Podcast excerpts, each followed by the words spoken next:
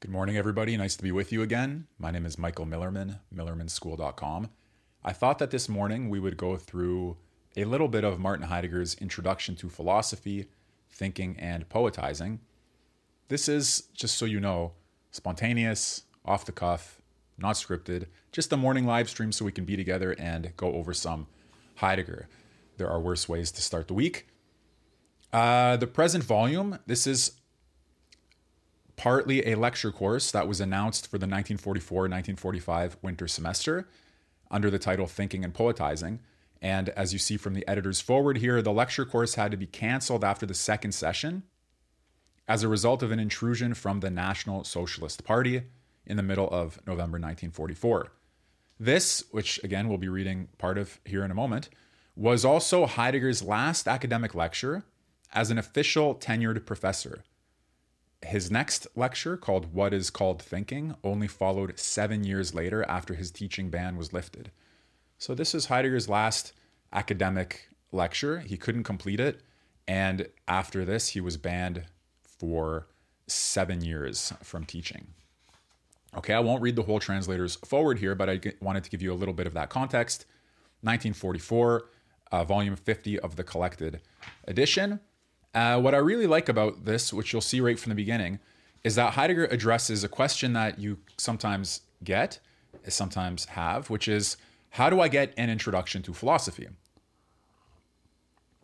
What would that entail? What would that mean? What is an introduction to philosophy? Is it just learning the concepts, the sub disciplines of philosophy, like ethics, logic, metaphysics, ontology, philosophy of law, philosophy of religion? Is that how you get introduction to philosophy? Maybe that's one way. But here, Heidegger opens with something that might surprise you or not if you're used to Heidegger's ways of thinking, which is that he begins with the impossibility of an introduction to philosophy. Why is an introduction to philosophy impossible? I always thought it was kind of interesting, so that's what I wanted to read with you and share with you. Hello, those of you who are here. Good to be with you as always. So, the introduction is, as you'll see here, uh,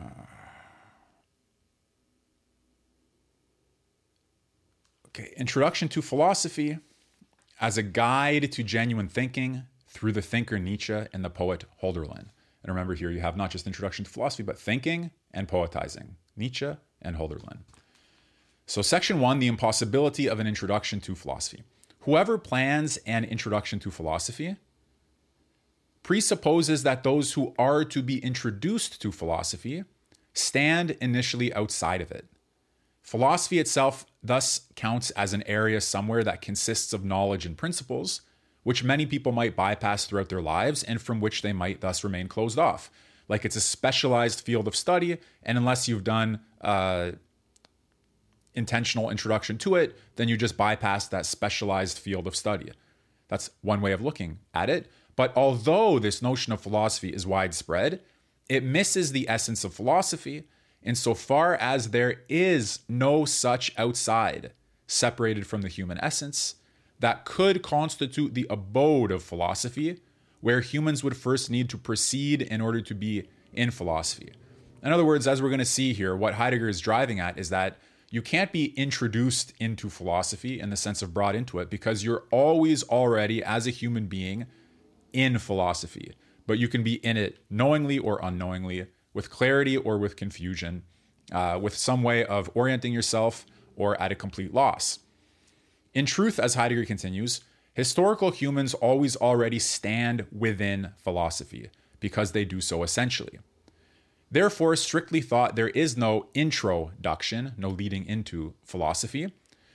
But how are historical humans in philosophy? It is definitely not merely by the fact that humans make use of philosophical knowledge that is handed down from somewhere. It's not just that we have a traditional interpretation of some quote unquote philosophical concepts. Historical humans think of the origin and future from out of these, respectively, from out of, um, let's see, historical humans think of the origin and future from out of these, respectively, from the horizon of such reflection humans always think what is present. So, from the horizon of uh, the origin and the future, we think what is present. And so far as historical humans think what has been, what comes, and what is present, They think, this will remind you from what we were talking, this will remind you of what we talked about in the last sessions. Um, insofar as historical humans think what has been, what comes, and what is present, they think beings as a whole, according to all ways of being. So here again, Heidegger very quickly moves from there's no introduction to philosophy in the sense of moving us where we aren't, because we are always already amidst a way of thinking about the totality of beings and situated, as we saw in the last live stream, in the abode, in the distinction between being and beings. So you're always in philosophy, always already there. If humans think that which is, and they think this constantly in some way, then humans also think and have always already thought what has been and will come. Thinking in this way, humans already move everywhere within this thinking, which has been called philosophy since antiquity. So we're all philosophers in that non technical sense. We're all thinking being. As reflective humans, humans quote unquote philosophize. By moving within such thinking, humans sojourn in the region of what remains to be thought for this thinking. So it's there for our thinking, doesn't mean we're always, as I say, clear about exactly how it relates to us. What is to be thought, and also somehow always already what has been thought, is the realm of the sojourn for humans insofar as they philosophize. This realm of the sojourn is philosophy. Let me just stop there for a minute. Again, one of the reasons I want to share this with you is because if you don't already read philosophers or you read them in a specific way or you have some preconceived notion of what philosophy is, it's always nice to encounter someone like Heidegger or Plato in the Republic, to give you another example, who wants to initiate us or bring us into clarity about what it is to philosophize.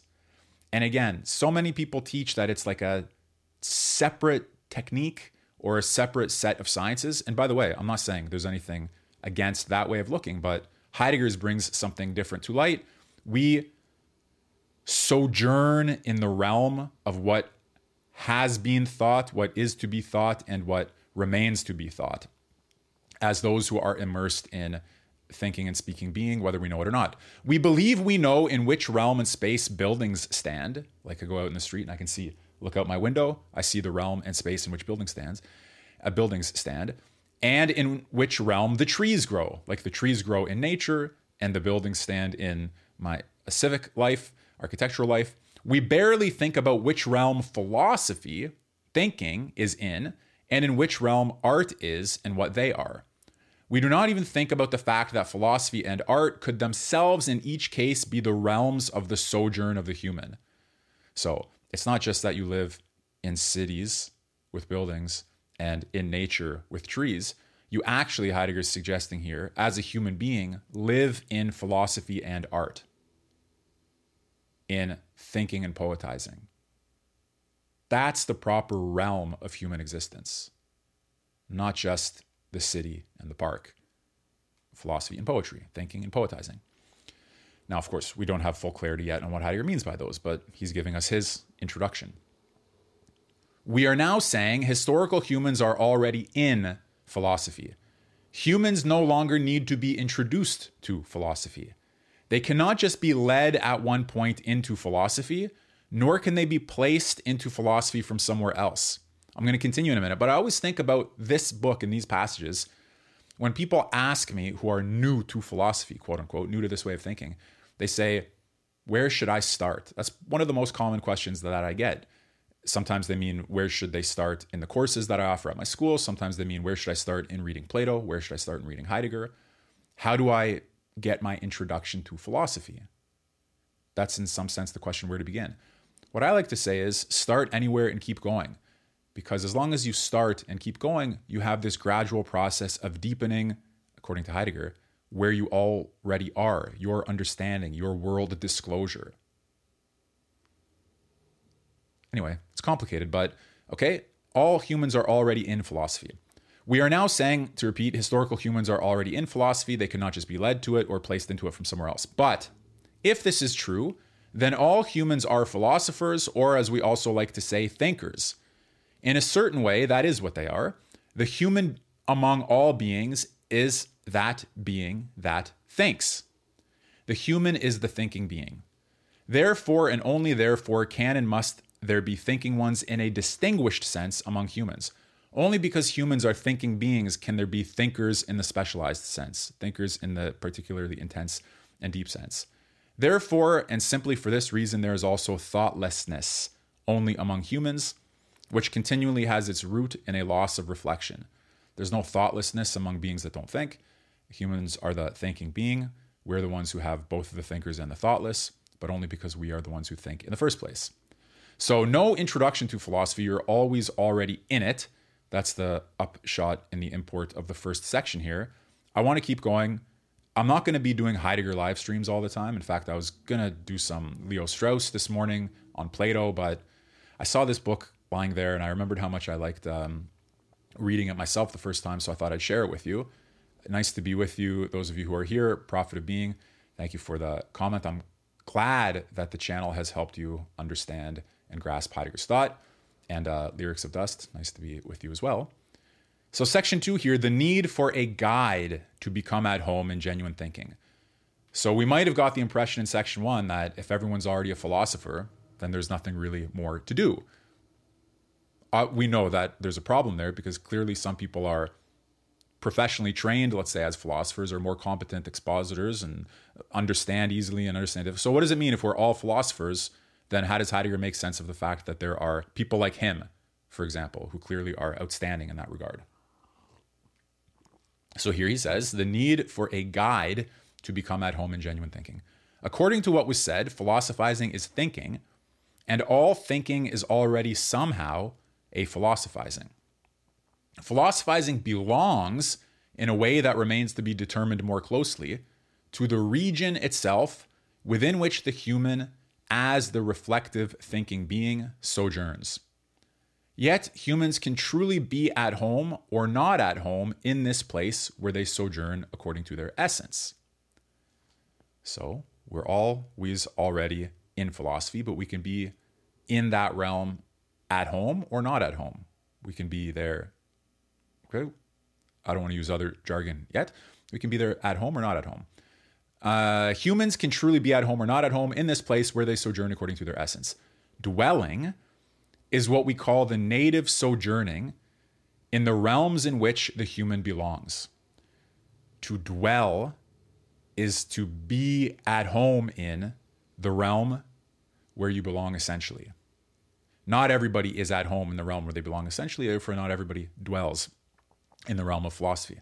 Therefore, Heidegger continues, there is need of a guide to be at home in philosophy. So, in other words, somebody who guides you in philosophy, somebody who gives you an introduction to philosophy that lands in a sense, isn't putting you anywhere that you're already not. Rather, they're helping you dwell in the realm that's essential to you as a thinking being, Heidegger is saying. Through this guiding, our thinking, which is not always at home in what is its most own, learns to dwell and thus becomes a more genuine thinking. So, those of you who have read Heidegger before, or who have heard about Heidegger before, or who know some Heideggerian jargon, there's this word that you hear in English authenticity, be authentic, and inauthenticity. So, you have inauthenticity, authenticity. And I would like to suggest, as a way of helping you understand what Heidegger's saying here, that it maps onto being at home and not being at home in this realm in which essentially we belong. So to be to be authentically is to be at home in, to be dwelling in the realm that is essential to us. Inauthenticity is where we are not at home in that realm. We're still there, but we're turned away from it. We're focused on something else. We're grass is greener on the other side. Okay, we're away from ourselves. If that helped, great. If it didn't, never mind. We should in no way abandon immediate daily thinking through the guide to philosophy. Instead, we, the thinking beings, should become more thoughtful in this daily thinking. I like that. I want to restate it. We're not abandoning our daily thinking. We're not dropping all of our ordinary ways of life, all of our ordinary encounters, cutting it off and abstracting ourselves entirely from life the way we normally live it. Like he says, to repeat, we should in no way abandon immediate daily thinking through the guide to philosophy. Instead, we, the thinking being, should become more thoughtful. I like to think of that as an intensification, captivation. You're not ditching this life. You're becoming more attuned to, more intensely aware of, and more captivated by existence, life, and thought. So, to repeat here, we, the thinking being, should become more thoughtful in this daily thinking, which means that we should become more contemplative and more reflective, and thereby learn to genuinely think. Philosophy is not, however, what it widely and continually appears to be the remote or the beyond of real life. Again, it's not a transcendence that leaves this life and its reality behind. Rather, philosophy as genuine thinking is the continually unknown region in which habitual thinking constantly sojourns without becoming versed or at home in it as the property that has been allocated to the essence of humans insofar as they are the thinking ones. That's a complex phrase, but I think that it's very graspable and you can have it resonate for you. So let's just read it again and make sure that it all lands. Philosophy as genuine thinking is the continually unknown region. So we, the thinking being, dwell in a region that for us as a rule is unknown. It's like driving your car, whereas the operation of your car in the engine and all of that may be, as a rule, for most of you unknown or not, but okay, in this analogy. So we have this continually unknown region in which we dwell, the region of thinking being. We saw in the previous live streams on the basic concepts book just how much we dwell there and just how continually unknown it is for us as a region. And yet it's that region in which habitual thinking, our thinking, constantly sojourns. We're always immersed in it. It always saturates our thinking. It's our abode. And yet we constantly sojourn there without becoming versed or at home in it, right? Not everybody masters in thought the domain that characterizes our essential being as thinking beings.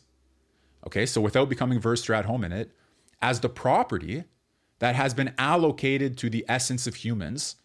In other words, it belongs to us, it characterizes who we are, it's our property as humans, that insofar as they are the thinking ones. So it belongs to us as thinking beings to be exposed to the thinking of being. We dwell in that thinking, it saturates us, whether we know it or not.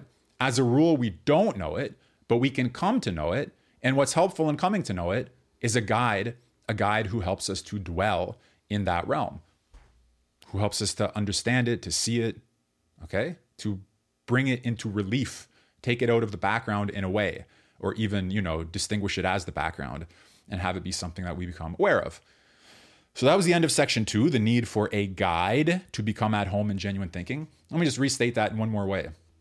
An introduction to philosophy is not, not the acquisition of a set of concepts in this external way or putting you into a field, a specialized technical field.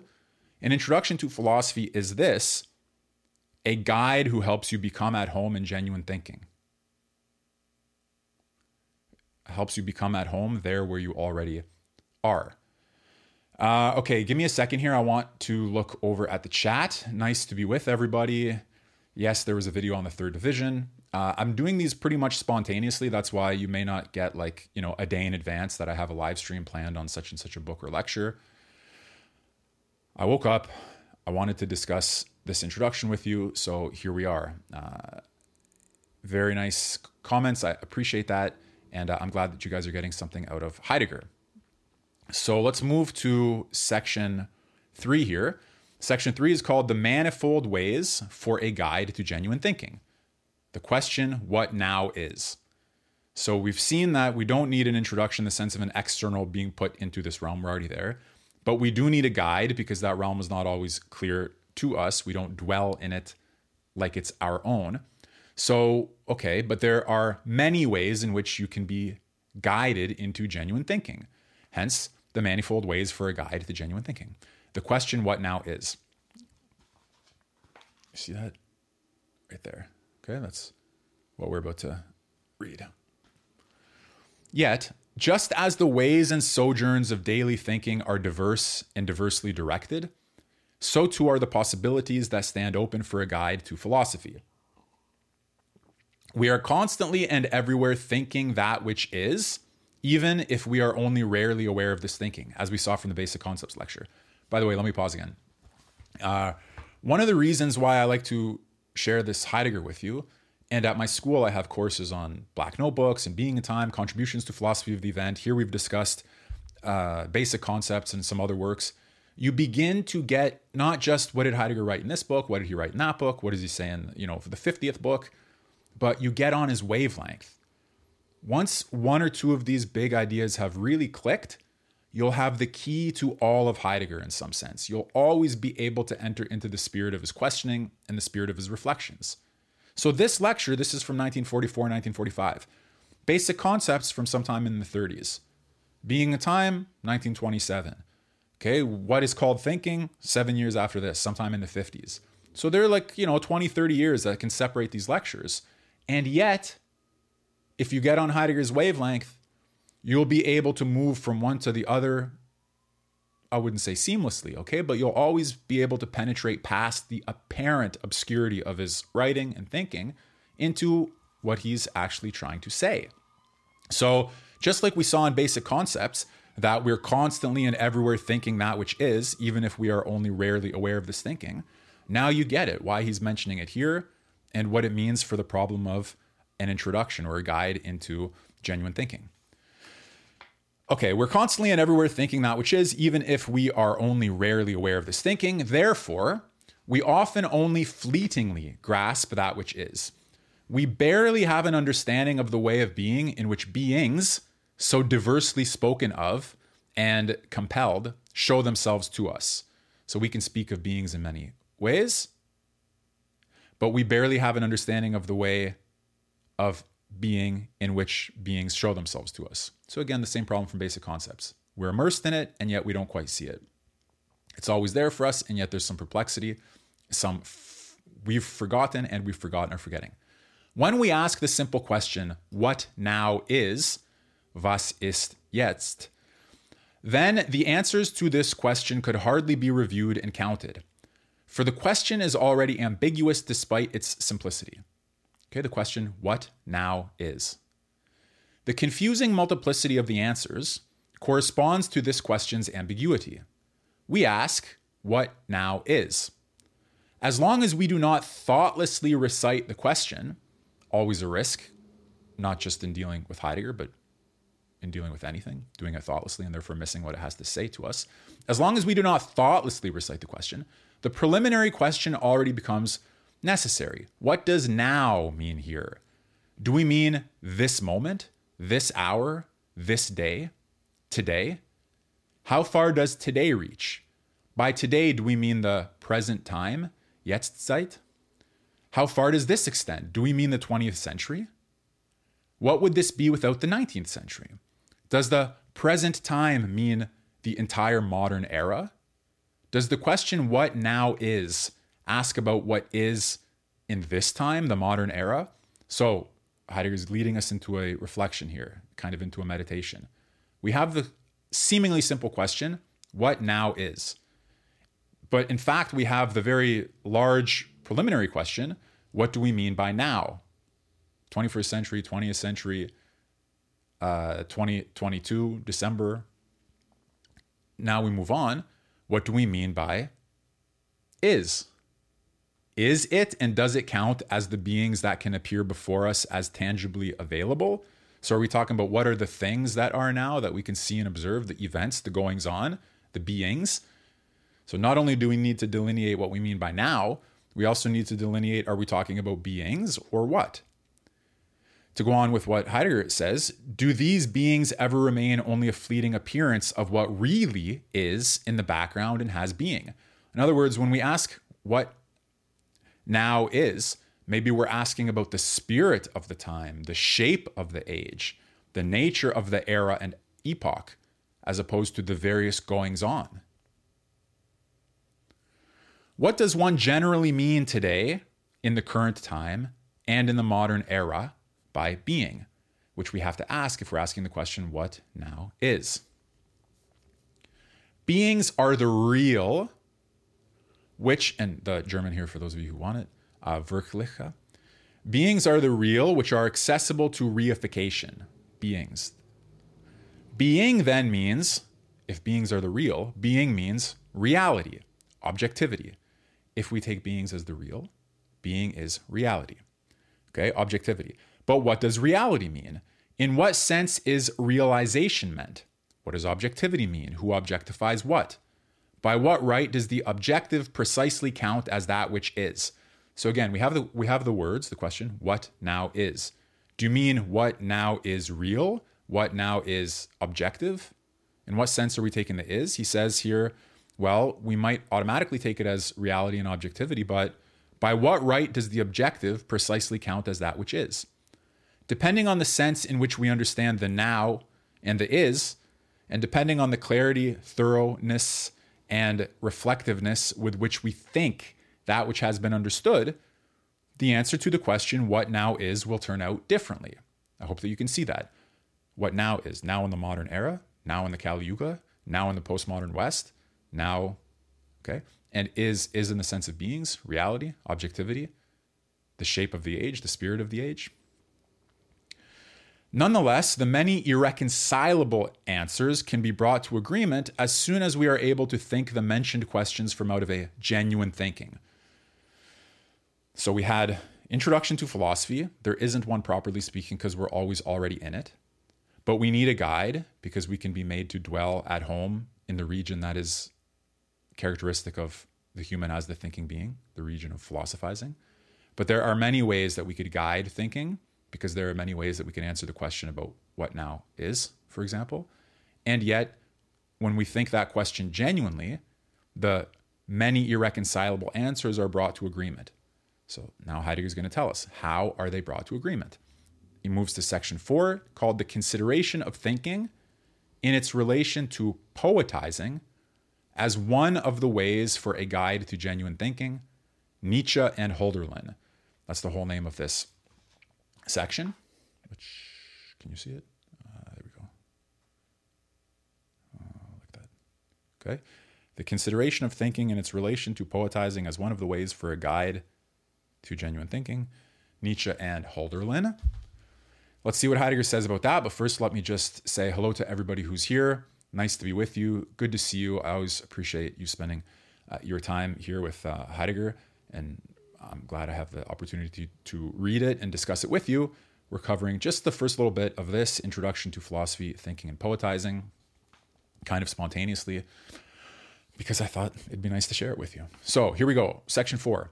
At this stage of genuine thinking, only those can guide us, of course, who already genuinely think thinking in such a way, they already are saying to us in advance and have already said what now is. They are the thinkers and poets. So we have the question, what now is? And who gives us guidance in that question? The thinkers and the poets, because they're the ones who say what now is. They're the ones who, in their thinking and in their speaking, make a breakthrough knowingly in a dwelling way into the essential realm of being. Okay, so who can answer the question, what now is, in a way that guides us? Thinkers and poets. Well, now Heidegger raises this question Why do we suddenly name the poets as well, when after all we're dealing with thinking? Fair enough question, right? He's been saying the human is the thinking being, and we're going to be thinking, philosophizing is the realm of thinking. Why suddenly poets? Where did that come from? We haven't been prepared for it yet. Are the poets actually thinkers? Are thinkers fundamentally poets? By what right do we like to name them, thinkers and poets, in the same breath? Is there a distinct yet still concealed relationship between both of them in their essence? Does the relation of both consist in the fact that thinking is a meditation, the German Sinnen, just as poetizing? Okay, what's the relationship between thinking and poetizing? That Heidegger should have brought them together here. Part of what is peculiar to the thinker and the poet is that they receive their meditation from the word and shelter it in saying. such that thinkers and poets are the genuine preservers of the word in language. Then thinking, just as much as poetizing, always has its distinction in the fact that they are always a saying and a meditation, wherein the awareness of what is is expressed in language. In thinking, you put being into speech. And in poetizing, you put being into speech. And Heidegger wants to understand why these two forms of speaking being, as somehow the peak intensity or clarity of speaking being, have these different expressions, different forms. We wouldn't necessarily say that poets and thinkers are one and the same, and yet each of them shelters in their saying, in their speaking, the meaning of being. If it were otherwise, then we would lack the reason for why we like to mention thinking and poetizing, philosophy and poetry together in the expression thinkers and poets. So you might have heard Germans are a nation of thinkers and poets. So there's already a ready made phrase that brings thinking and poetry or thinkers and poets together. Heidegger wants to get to break through to the essential root of that. This happens to us almost, almost automatically. We are touched and attracted by a vaguely intuited connection between the two. Maybe we still recall that we are called the people of poets and thinkers. Not only are we called the people, but we also are the people. So Germans are the people of thinkers and poets. Well, are we that people? He next asks. Are we already that people by virtue of the fact that we historically affirm and announce that there have been these great thinkers and poets among the Germans? So there have been great German poets, there have been great German thinkers. Therefore, the Germans are a people of thinkers and poets. But Heidegger says, hey, the fact that there have been philosophers and poets, does that automatically mean that Germans are now the nation of thinkers and poets? Or must there be something more substantial something more fundamental about the people's exposure to the realm of philosophizing, of thinking, and of speaking being than the fact that there once were thinkers and poets. You know what I mean? Like, can you just shine with the reflected light of the great Germans of the past? Or do you have to have a breakthrough here and now into the realm of that great light yourself and introduction to philosophy? The cohesion of thinking and poetizing seems to be so intimate that thinkers stand out at times through the poetic character of their thinking, and that poets only become poets through their nearness to the genuine thinking of thinkers. Okay, so poetizing and philosophizing, po- excuse me, poetizing and thinking, they come so close that the thinkers must poetize and the, poeti- the poets must think for the essential expression, the peak of their own activity and action. That's the cohesion of thinking and poetizing that seems to be so intimate. One tends to call the last thinker of Western philosophy Friedrich Nietzsche, the poet philosopher. And one thinks of the poet from Thus Spoke Zarathustra. By the way, at millermanschool.com, I have a course on Nietzsche's Thus Spoke Zarathustra, but here he's reminding us, bringing Nietzsche's Zarathustra close to the theme of poetry, rightfully so. One also knows that the first thinkers of Western philosophy expressed their thought in so called didactic poems. Okay, thinking and poetizing. Conversely, we know that the poet Hölderlin in part owes what is far reaching, still concealed, and all anticipating in his thinking to a unique nearness to philosophy, a nearness which we otherwise do not encounter anywhere in this form, as long as we exclude the poets of the Greeks, Pindar and Sophocles, with whom Hölderlin lived in a constant dialogue. The title of the lecture, Introduction to Philosophy, namely this lecture that we're reading together now, also bears the subtitle, as you can see, Thinking and Poetizing. As was said earlier, many ways stand open for the attempt at a guide to genuine thinking. One of the ways is to consider thinking in its relation to poetizing and to call attention to the relationship between thinking and poetizing. For example, why did Nietzsche write Zarathustra instead of just writing an essay by Nietzsche on exactly what he thinks? Why did he need to poetize through the creation of Zarathustra and even treat poetry as a theme in Zarathustra's speeches? Why is that necessary for Nietzsche's thinking? So that's one way. One of the ways is to consider thinking in its relation to poetizing and to call attention to the relationship between thinking and poetizing. This way, in turn, offers many kinds of outlooks and thus many possible perspectives. In general, beginning a discussion about thinking and poetizing by seemingly not having any visible foothold could lead us quickly into groundlessness and fruitlessness. But, Heidegger continues, what would it be like if we were to look for poetizing and thinking where they encounter us at a peculiar necessity of their historical interrelation? That is to say, with Nietzsche, who as a thinker is a poet, and with Hölderlin, who as a poet is a thinker.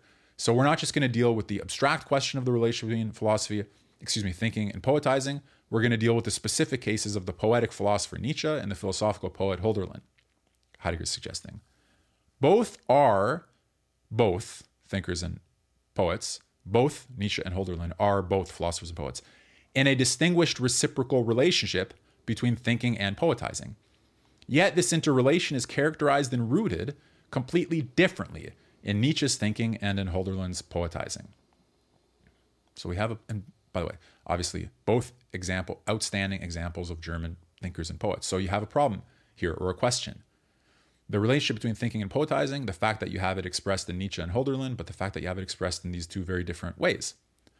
With both names, however, excuse me, with both names, moreover, we name a thinker and a poet who immediately concern our age in a still barely transparent way because they presumably go beyond us, each in a different way. So it's not like Nietzsche and Hölderlin are just some, you know, we just happen to pick them kind of uh, randomly. They have no additional significance. No, in the case of Nietzsche and Hölderlin, they tell us something about the shape of our world. They see it, understand it. They've broken through to what now is. We learn from them about what now is. We don't just pick them arbitrarily. Uh, to repeat, we name a thinker and a poet in Nietzsche and Hölderlin who immediately concern our age in a still barely transparent way because they presumably go beyond us each in a different way. Nietzsche and Hölderlin are then not just arbitrary examples of a special interplay between thinking and poetizing, like we could have just randomly chosen anybody. For some time now, it has also become common to mention Hölderlin and Nietzsche together, regardless of what motivations determine this naming, apart from whether Nietzsche's thinking distinguishes itself appropriately from Hölderlin's poetizing. But the very fact that Hölderlin and Nietzsche are named together in such an emphasized way indicates that we stand in an essential relation to them. This poet Hölderlin and this thinker Nietzsche historically concern us in a special way, even when we barely take notice of them or even if we know them only from our education. If we substitute the undetermined title Thinking and Poetizing from the book, which you can see the covers on the screen. If we substitute the undetermined title, Thinking and Poetizing, with the names Nietzsche and Hölderlin, then the relationship between thinking and poetizing and the historical question concerning the relationship of both of them becomes historical and binding for us in a manifold sense. Both names are here intentionally not named according to the well known historical succession. Heidegger's not talking about influences. Again, it's not an encyclopedic version of German philosophy and history. The reason for this procedure, he says, will be obvious later. First, we will pay attention to Nietzsche's thinking. So now we zoom in on Nietzsche, the thinker who poetizes. Later, Hölderlin, the poet who thinks. Here, Nietzsche, the thinker who poetizes. If we attempt to think about Nietzsche's thinking, we are forced to contemplate what was thought by him, i.e., what was to be thought for him. So, if we're trying to think Nietzsche, we want to think what was Nietzsche thinking about? What compelled his thinking? What did he regard as most thought worthy? We are at once necessitated to think that which now is, with Nietzsche as the last thinker of the modern era. This last thinker of the modern era is the European thinker who thinks the modern essence of the West, simultaneously with the historical essence of the modern world history of the globe.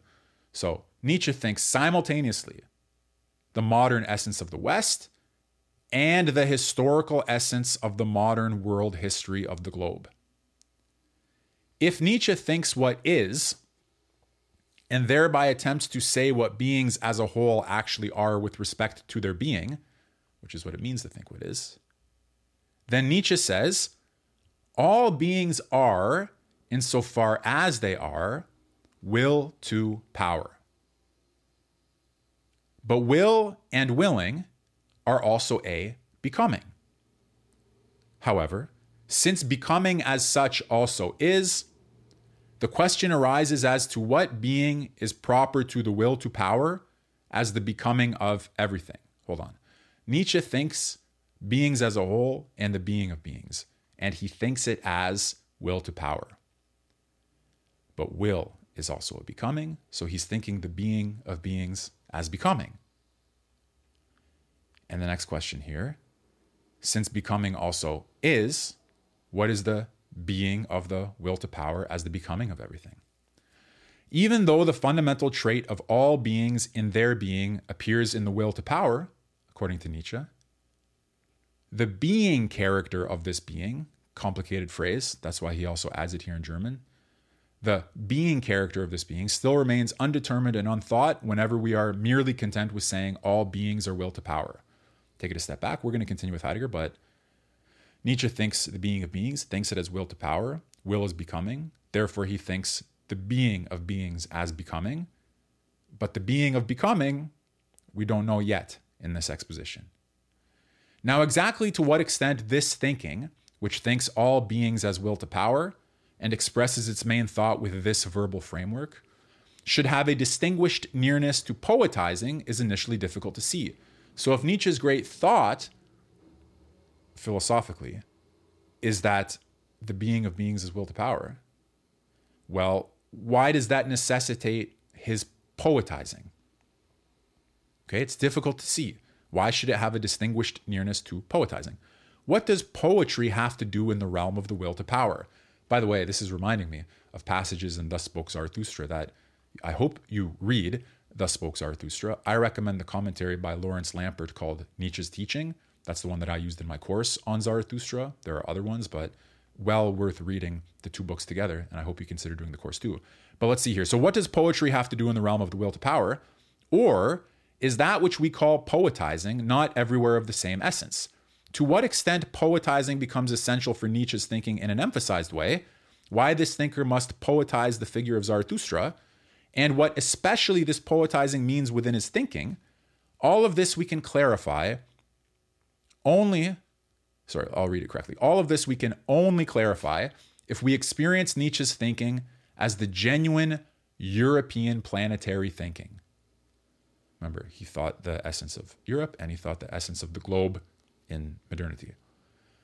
After all, one already thinks along with and thus affirms Nietzsche's thinking wherever his philosophy is rejected and condemned according to loudly declared assurances. Even the people who reject Nietzsche affirm his thinking, obviously unthinkingly.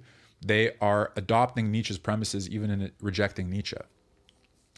Let me read that again. One already thinks along with and thus affirms Nietzsche's thinking wherever his philosophy is rejected and condemned according to loudly declared assurances. To what extent these rejections merely hit upon an imaginary shape and how frequently the affirmations do so is a question in itself.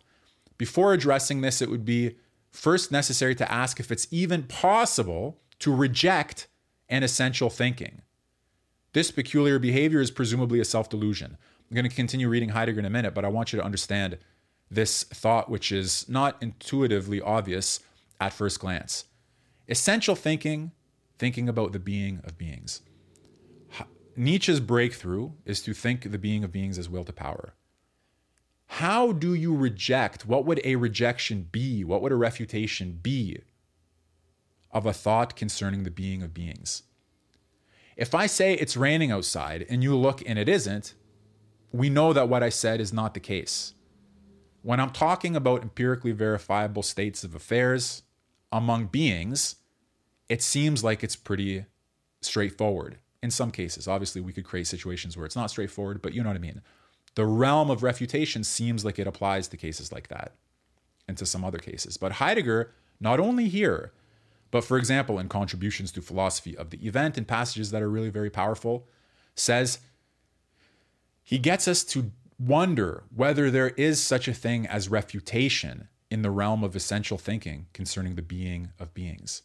Can you ever refute the view that the world is will to power? Can you ever refute the Cartesian view? Or can you only have some sort of response, some alternate projection, some alternate alternate interpretation of the being of beings?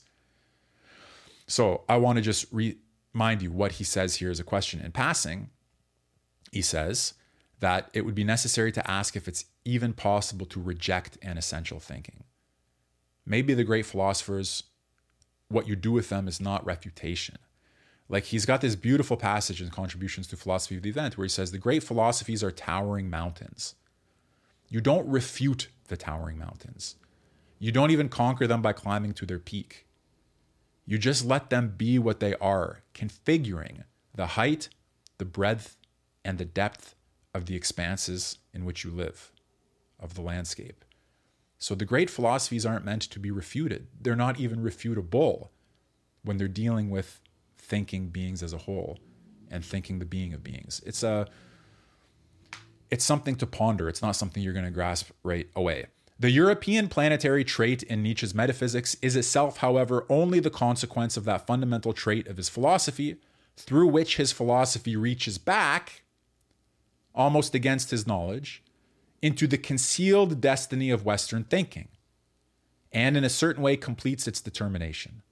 So long as we do not consider this fundamental trait of the thinking of the last modern thinker, the confrontation with Nietzsche has still not begun.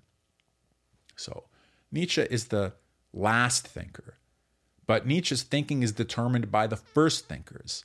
And therefore, in thinking through Nietzsche, we get the whole history of philosophy from its beginning to its end, which Heidegger also called metaphysics. In Nietzsche, we get the culmination of the whole first history of philosophy, which in some sense Heidegger completes, and in another sense, he also reinaugurate, reinaugurates another beginning of philosophy. That's his inceptual thinking, for example, in the title of Alexander Dugin's book, Martin Heidegger, The Philosophy of Another Beginning. Okay, once again, just a reminder I've got courses on Nietzsche, Heidegger, Dugin, and others in the school. Section five, I actually want to finish with you together uh, today uh, the end of this introductory part of the introduction to philosophy. We are about halfway through, so I'm going to keep going, and hopefully you're getting some value out of this. Like, share, subscribe, etc. The confrontation with thinking that encounters us historically, Nietzsche's main and fundamental thought. So we're again, what is the relationship between thinking and poetizing?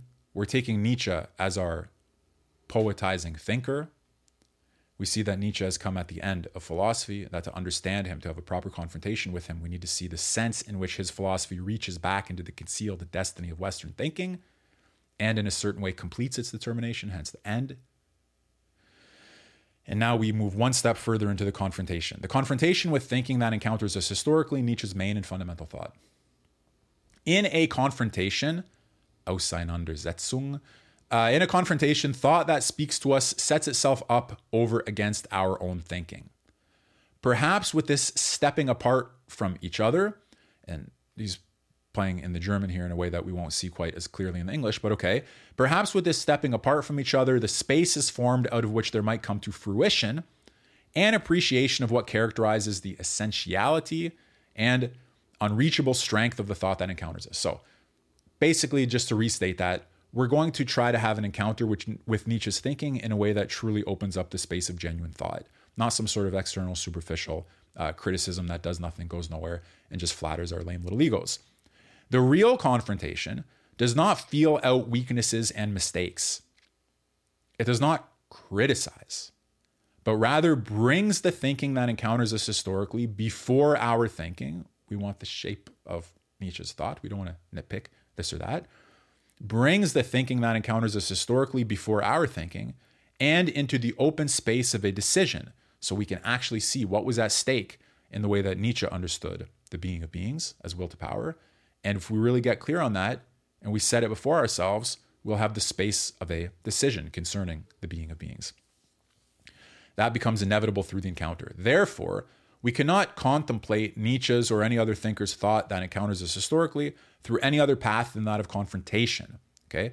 Auseinandersetzung. Through this confrontation, we ourselves are first drawn into the fundamental trait of the thinking that encounters historically in order to respond to it historically. Again, I want to restate that.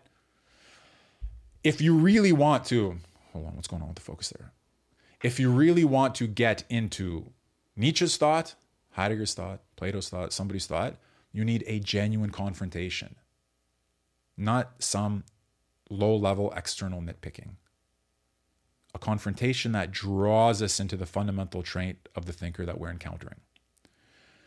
Were the poetic quality in Nietzsche's thinking not merely to be an accompaniment? By the way, there are many comparatively thoughtless critics who read great thinkers in that sort of nitpicking way. They just drag them down to the lowest level. They miss all of the significance at the same time as they flatter their own uh, quote unquote abilities.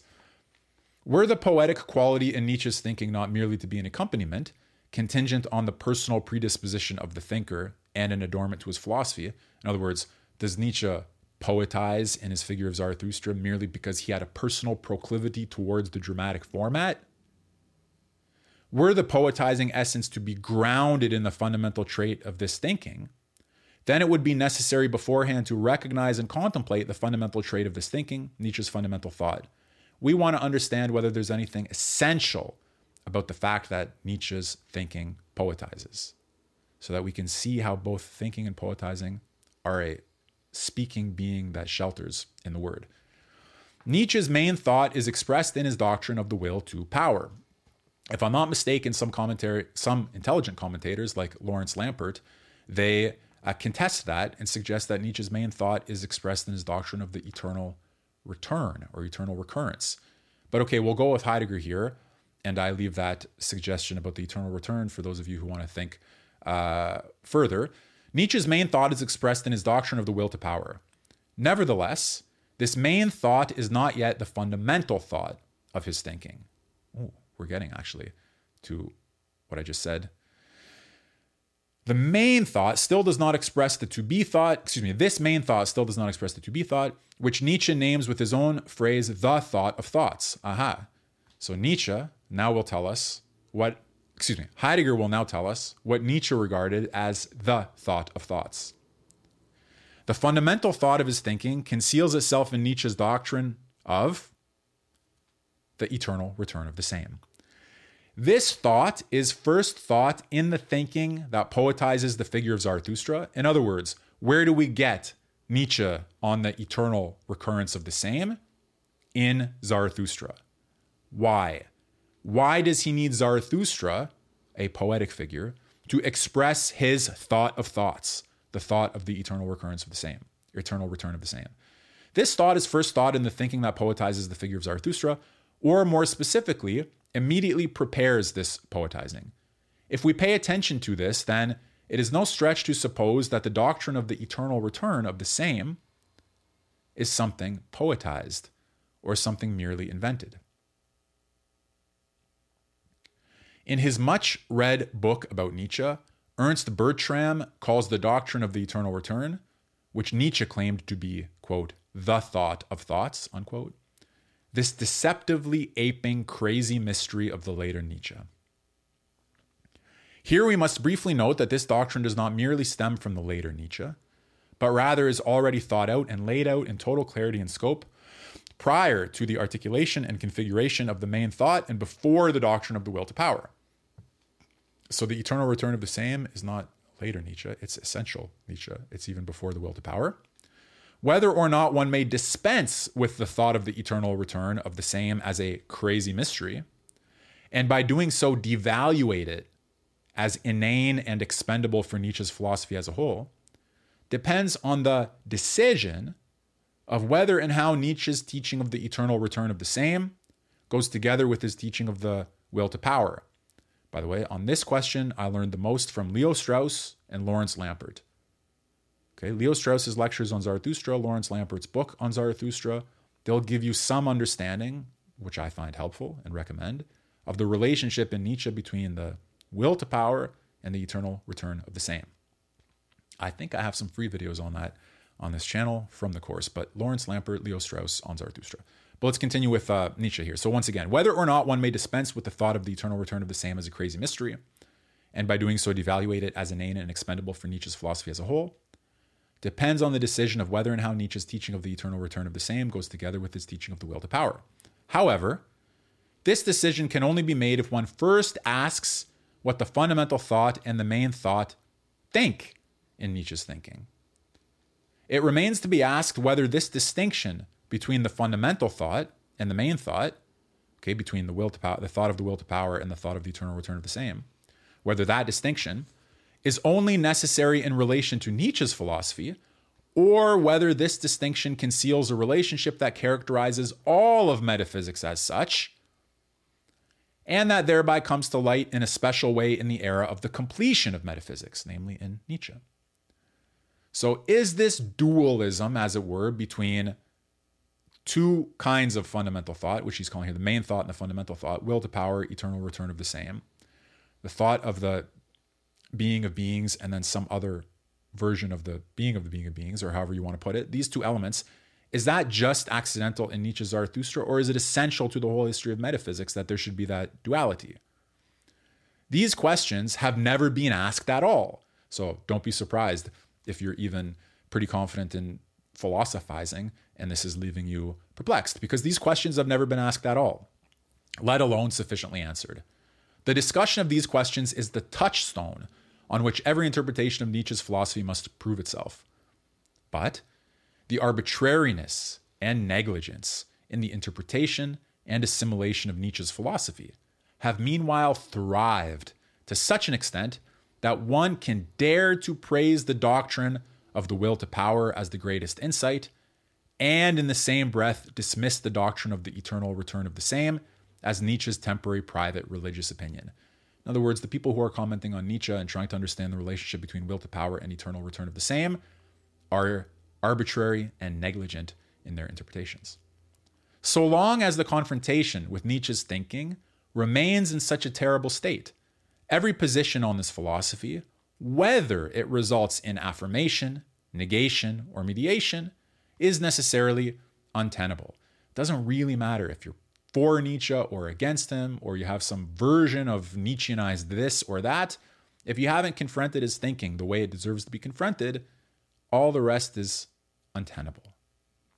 So long as this thinking remains opaque for us with respect to the interior relationship of his fundamental thought and his main thought, will to power, eternal return of the same, we may not claim to know this thinking as a thinking.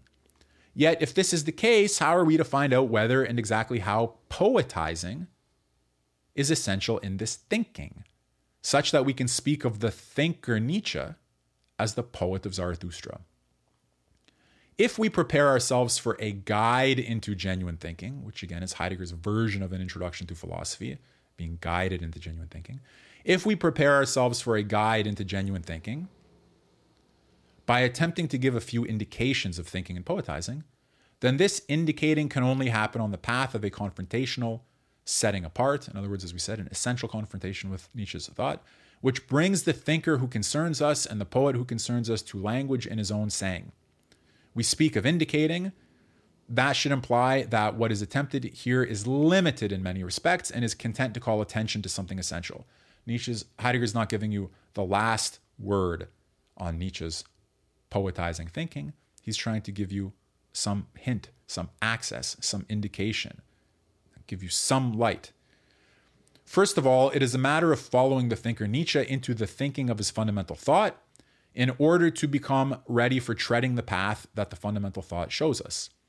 On this path, we will be torn out of our normal everyday thinking, and initially and frequently, for a long time, will be placed into the indeterminate, such that we barely possess a reference through which to withstand the encounter of the thinking that concerns us. Beautifully said, and you should be aware that if you're going to get an introduction to philosophy in the Heideggerian sense as a guide into the thinking that belongs to your essence as a human being, you should be prepared for this. We will be torn out of our normal everyday thinking, and initially and frequently, for a long time, will be placed into the indeterminate, such that we barely possess a reference through which to withstand the encounter of the thinking that concerns us.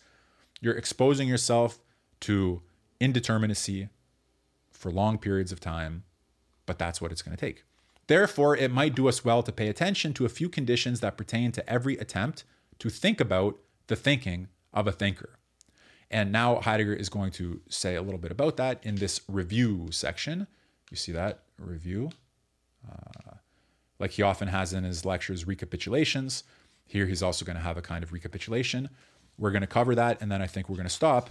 You should know that what we're reading together is the uh, first part, not even the first chapter, but just the introduction of Heidegger's Introduction to Philosophy, Thinking, and Poetizing. So let's go on. We're getting close to the end. By the way, thanks again for being here. Nice to be with you. I hope this is helping you learn something about Heidegger and yourselves and the nature of thought and the history of philosophy and all of that. Uh, like, share, subscribe, etc. And please check out my school when you have a minute. Philosophy is the thinking of thinkers, Heidegger writes.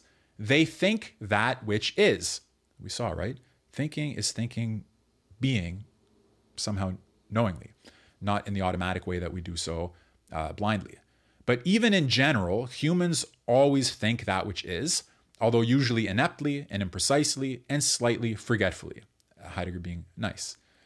Humans are the ones who think, but not always because of this are they also thinkers. Clear enough? The thinking of thinkers we call thinking, properly said, thinking. This word is said strictly for this. So we all think, but only thinkers think. Okay, you, you get that.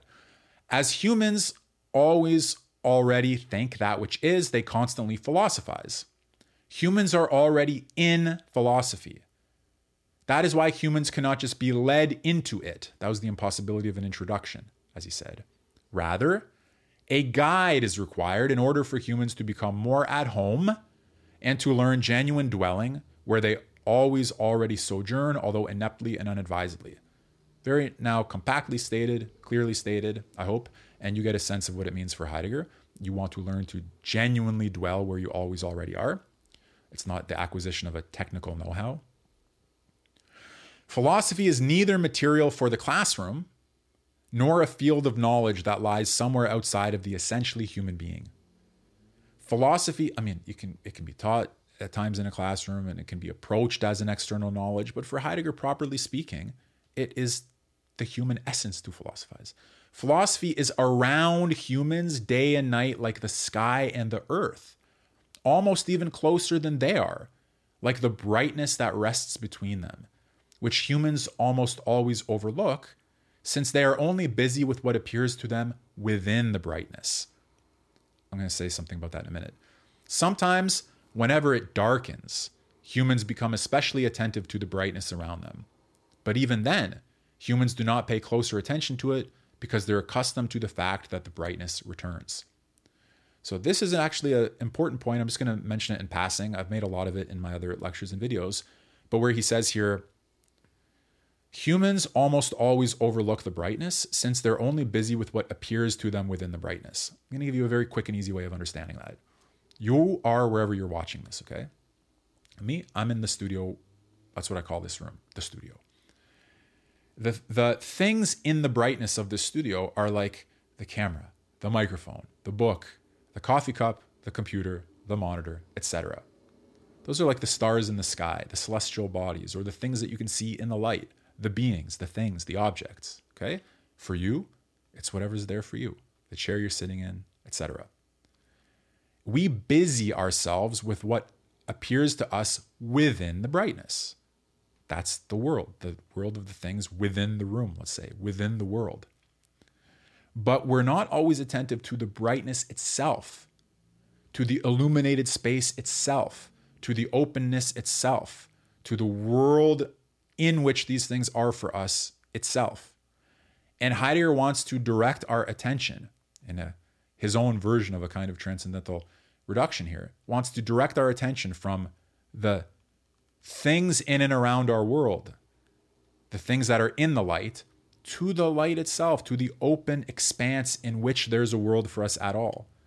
And then he takes it a step further and he goes through the darkness behind the light. But never mind that. That's for uh, specialized lecture on another topic. Okay, but to repeat here, philosophy is around humans day and night like the sky and the earth, almost even closer than they are, like the brightness that rests between them, which humans almost always overlook since they're only busy with what appears to them within the brightness. Another way of putting that, introduction to philosophy here is again bringing into starker relief the background that's always there for us, the background of that open brightness in in which we have our in which we live and have our being. The guide for thinking, excuse me, the guide to thinking strives for it to become brighter around us and for us to become more circumspect of the brightness. In this manner, we will perhaps become more thoughtful as the thinking ones that we already are. Become who you are. You're a thinker. Since thinking thinks that which is, beings must become more existent in order for us to be more thoughtful. But how do beings become more existent or also more non existent? That depends on being itself and on how being sends itself to the human. I know that's that's opaque, but it would take us too long for a full commentary. So let's go on and see how Heidegger himself elaborates. Many ways are open for a guide to thinking. This lecture bears the title Thinking and Poetizing. You see the cover on screen. I've showed it several times. Okay, Thinking and Poetizing. Usually we say poetizing and thinking in the reverse order according to talk of poets and thinkers. Like in the phrase, the Germans are a nation of poets and thinkers, the Germans are a people of poets and thinkers. Talk that affects us, namely Germans, Heidegger says, addressing his students here, in a peculiar way. Occasionally one hears someone say that we are the people, folk, of poets and thinkers. When foreigners say this, they mean that we are the people who primarily produce poets and thinkers while they produce machines and fuels. All too often, following these foreigners, we opine the same way as they do. In other words, we Germans, Heidegger is saying, think of poetry and philosophy as the productions of the German people, like the American people are producing entertainment, such and such people are producing uh, industry, and the Germans are producing poetry and thinking. That would be a mistake, okay? However, that we are the people of thinkers and poets, and we are it and will be it, Heidegger adds, does not mean that we produce thinkers and poets as figures for displays of culture. Rather, it means that our thinkers and poets produce us in our essence. You remember in the previous live streams, I talked about this. I want to try to say it again here in a way that's clear.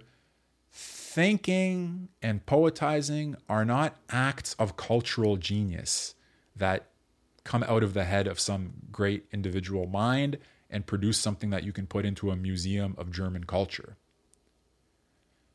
The people are what they are, are. So we're talking about being. The people are what they are only by virtue of the fact that there are poets and philosophizers, poets, poets and philosophers, poetizers and thinkers. Okay? Our thinkers and poets produce us in our essence. The question remains as to whether we are essentially still great and noble enough to let ourselves be brought forth into our essence, regardless of what foreigners say about us. For they believe that as long as we simply behave and produce good thinkers and poets, they can remain undisturbed in their own engagements. They, the foreigners. This is another even greater error. After all, it could and will one day certainly be the case that our thinking and poetizing disturbs the foreigners, not in their engagements, to be sure, but in their essence, and makes them uncertain, bringing them to the verge of reflection. If the Germans are truly thinking, if they're truly putting being into speaking and sheltering it in the word, then the foreigners will have to, at some point, confront German thought, German philosophy, and reflect on it. And that might unsettle them in their essence. If there's a threat to the American essence in its confrontation with German thinking, like, for example, Leo Strauss suggested at the beginning of Natural Right and History. Yet, even here, the question at first emerges of whether and how we ourselves will protect our historical determination again, we the Germans, do we still have the nobility, as he said? Are we still uh, essentially still great and noble enough to let ourselves be brought forth into our essence as a people of thinkers and poets? Yet, even here, the question at first emerges of whether and how we ourselves will protect our historical determination, even when the path of history upon which the historical determination becomes our destiny still remains so concealed. The title of the lecture, Introduction to Philosophy, Thinking, and Poetizing, thematizes thinking and poetizing We are therefore paying attention to discussions about thinking and poetizing precisely by means of a comparison of both in Nietzsche and Hölderlin. By distinguishing thinking sharply from poetizing, thinking stands out into its essence more sharply. What does it mean to think? Why is thinking distinct from poetizing? How does thinking say the being of beings differently from the way poetizing says the being of beings? Surely, if we only talk about thinking and poetizing in general, everything easily loses itself in the indeterminacy and, and in the indeterminate and vacuous. For this reason, Heidegger recapitulating, we're thematizing the thinking of a determinate thinker and the poetizing of a determinate poet. Okay, Nietzsche Hölderlin. Now he asks, though, fairly, why not Kant and Goethe? Why not some other thinker and poet? The lecture itself will provide the answer to this question. May we simply note for now, extrinsically, that Nietzsche is that thinker who thinks what now is. Hölderlin is that poet who poetizes what now is. Okay? It's not, we don't live in Kant's world. We live in Nietzsche's world. That's why we don't go to Kant, we go to Nietzsche. Nietzsche expressed the being of our age. Nonetheless, what Nietzsche thinks remains infinitely distinct from what Hölderlin poetizes. So why are they brought together? But is it not supposedly the same what one thinks and the other poetizes? Is it not supposedly that which is? So aren't they both oriented towards the being of beings?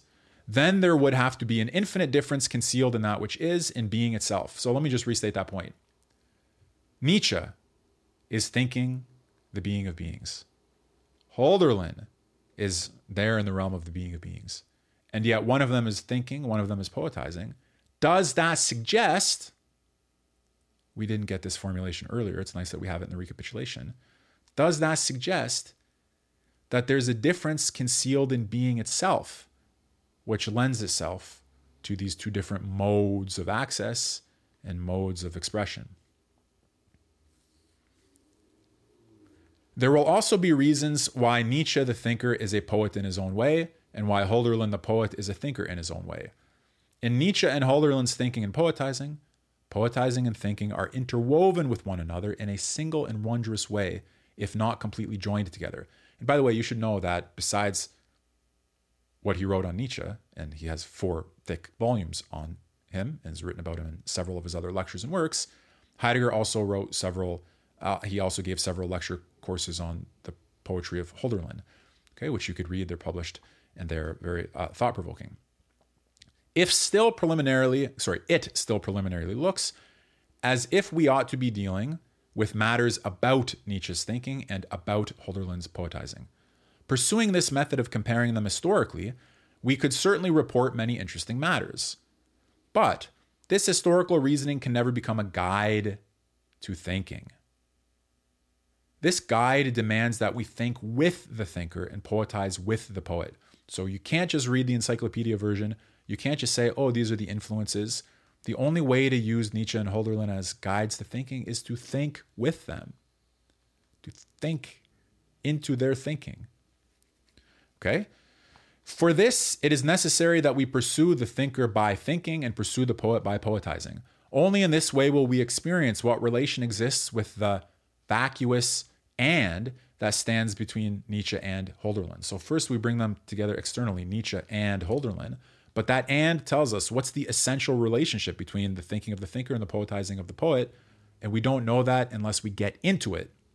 One of the things I really love about Heidegger, reading him, teaching him, considering him is that he's always telling you you need a breakthrough into the realm of thinking. You're not going to get it externally.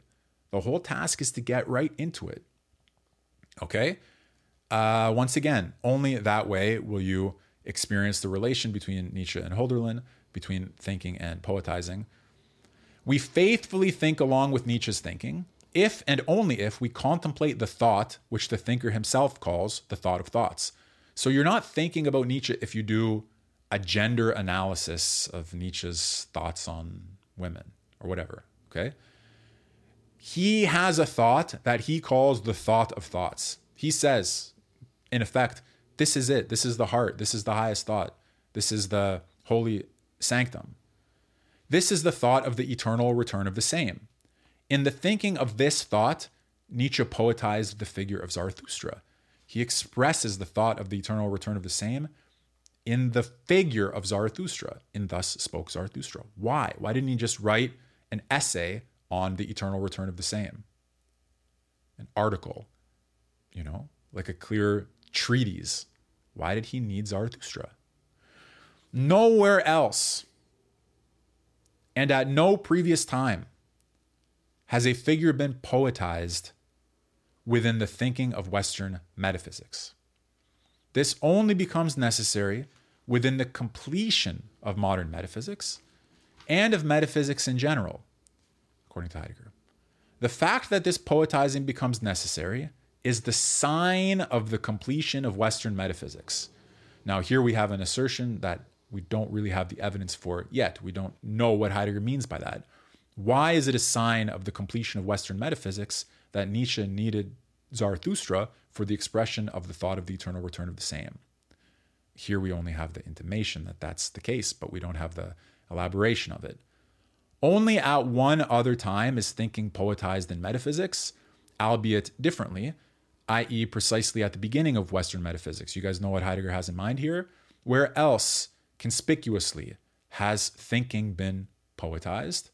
If at the end of philosophy it's conspicuously the case in Nietzsche's Zarathustra, at the beginning of philosophy it's conspicuously the case where? In Plato's thinking. Plato poetizes his myths. What this poetizing here and there is within thinking at the beginning and end of the history of Western philosophy, and whether these thinkers are thereby poets. Is Plato a poet? Is Nietzsche a poet? Or remain thinkers is something we must ask in due time. So that took us to the end of the introductory section of the prefatory remarks of Heidegger's Introduction to Philosophy, Thinking, and Poetizing. I wonder what your experience listening to that uh, was. Maybe not the kind of introduction to philosophy you'd expect in other circumstances and provided by other uh, people than Heidegger. But you listen, we may or may not go on in another live stream with this. I want to show you what lies ahead here. Chapter one, the fundamental experience and fundamental attunement of Nietzsche's thinking. That sounds like it could be interesting for us to go together, uh, go over together. But I'm going to leave it there for now. I hope that gave you something insightful about Heidegger, about Nietzsche, about philosophy, about thinking, and about uh, all of that. So if you enjoyed this, once again, I just request, you know, to make it easy to find and easy to see. Like, subscribe, share, comment. If you would like to make some comments, that'd be very nice. Uh, helpful and a good way to engage with other people who have been here. Let me pop over the chat for a second. I remind you, I have courses on Heidegger, Nietzsche, and Plato and others in my school. Uh, let's see here. So, can I just put this on screen? Yeah, there we go. Okay, just gonna quickly review some of these comments here. So, seven years of Aristotle to go. Yeah, that's because Heidegger once told his students that before they read Nietzsche, they should study Aristotle for 15 years, something like that. And yet, here we are discussing the will to power and eternal return of the same. So, how dare we? Uh, it's true in some sense that it's a lifelong labor to become well equipped really to encounter the thought of these thinkers. It's not something that you can just do on a lazy Sunday, but you know, we do our best, and uh, everybody has the task ahead of reading Plato and Aristotle and Heidegger's commentaries on each of them and everything else too. So Mr. Mr. Janes loved Heidegger's comments on Nietzsche. That's excellent. He does write about him often and think about him uh, in the contributions and in his Nietzsche books and elsewhere you know, because the confrontation with Nietzsche is a confrontation with the completion of Western metaphysics, with the end of the first history of philosophy. Absolutely uh, crucial, therefore, for uh, for Heidegger. I guess there was some discussion here about uh, Zarathustra. Yes, Nietzsche has the character Zarathustra posit the Übermensch as a goal for humanity. It's true that at the start of Thus Spoke Zarathustra, Zarathustra has a teaching about the um, Übermensch, but it's equally true that you should, in my view, study the whole of Zarathustra with a competent commentary like Strauss's or Lampert's in order to see just how quickly, in some sense, Zarathustra's initial mission in book one is uh, frustrated and disappointed, and how he has to sort of change his teaching as he goes along, adjust it to the ability of his audience to understand. Zarathustra is a fascinating work. NietzscheCourse.com. I have a course on it. But again, separately from the course, Zarathustra, Strauss, Lampert, absolutely a crucial reading. Uh, no Ubermensch analysis here from Heidegger. So that's why I didn't mention it when we were going over it. Some comments here about uh, some other topics. As you see here, yeah, Heidegger being a Nazi. I think I mentioned here that at the beginning, uh, let me just read that again for those of you who weren't here at the very beginning and who want to be reminded that what this here, Introduction to Philosophy, it's an incomplete lecture course that originates from the 1944 winter semester at Freiburg. And uh, it was interrupted because, um, as it says here, the lecture course had to be canceled after the second session as a result of an intrusion from the National Socialist Party in the middle of November 1944. So Heidegger's lecturing, and in come the National Socialists to say, stop. Uh, I think it also said that he was drafted into the war at this point. I'll tell you that in a second. This was his last academic lecture as an official tenured professor until what is called thinking, which followed seven years later after his teaching ban was lifted. Uh, where did I see here that he was drafted? I think it's here one second. First published in 1990 as the second part of volume 50 of Heidegger's complete works. Introduction to Philosophy, Thinking, and Poetizing presents Heidegger's final lecture course given at the University of Freiburg in 1944 before he was drafted into the German army. Okay, so that's something. Uh, once again, I appreciate the uh, kind comments here. I'm glad you're getting something out of these live streams. It's certainly a pleasure for me to spend my time with you like this. Zarathustra is one of the most beautiful books ever written. Uh, I definitely encourage those of you who haven't yet done so to uh, read it. Wait a minute, what did I just do? I think I'm able to put, let's see, boom. There you go. Zarathustra is one of the most beautiful books ever written. Okay. Uh, some other people were speculating, you know, about why Nietzsche has recourse to poetry. Is it a literary device? Or is it, like Heidegger's suggesting, essential to the nature of metaphysical thinking at the beginning and end of its history? All right, well, I suggest then that we leave it uh, leave it there for today. Thanks for spending your time here. Have a great Monday. See you in the next video.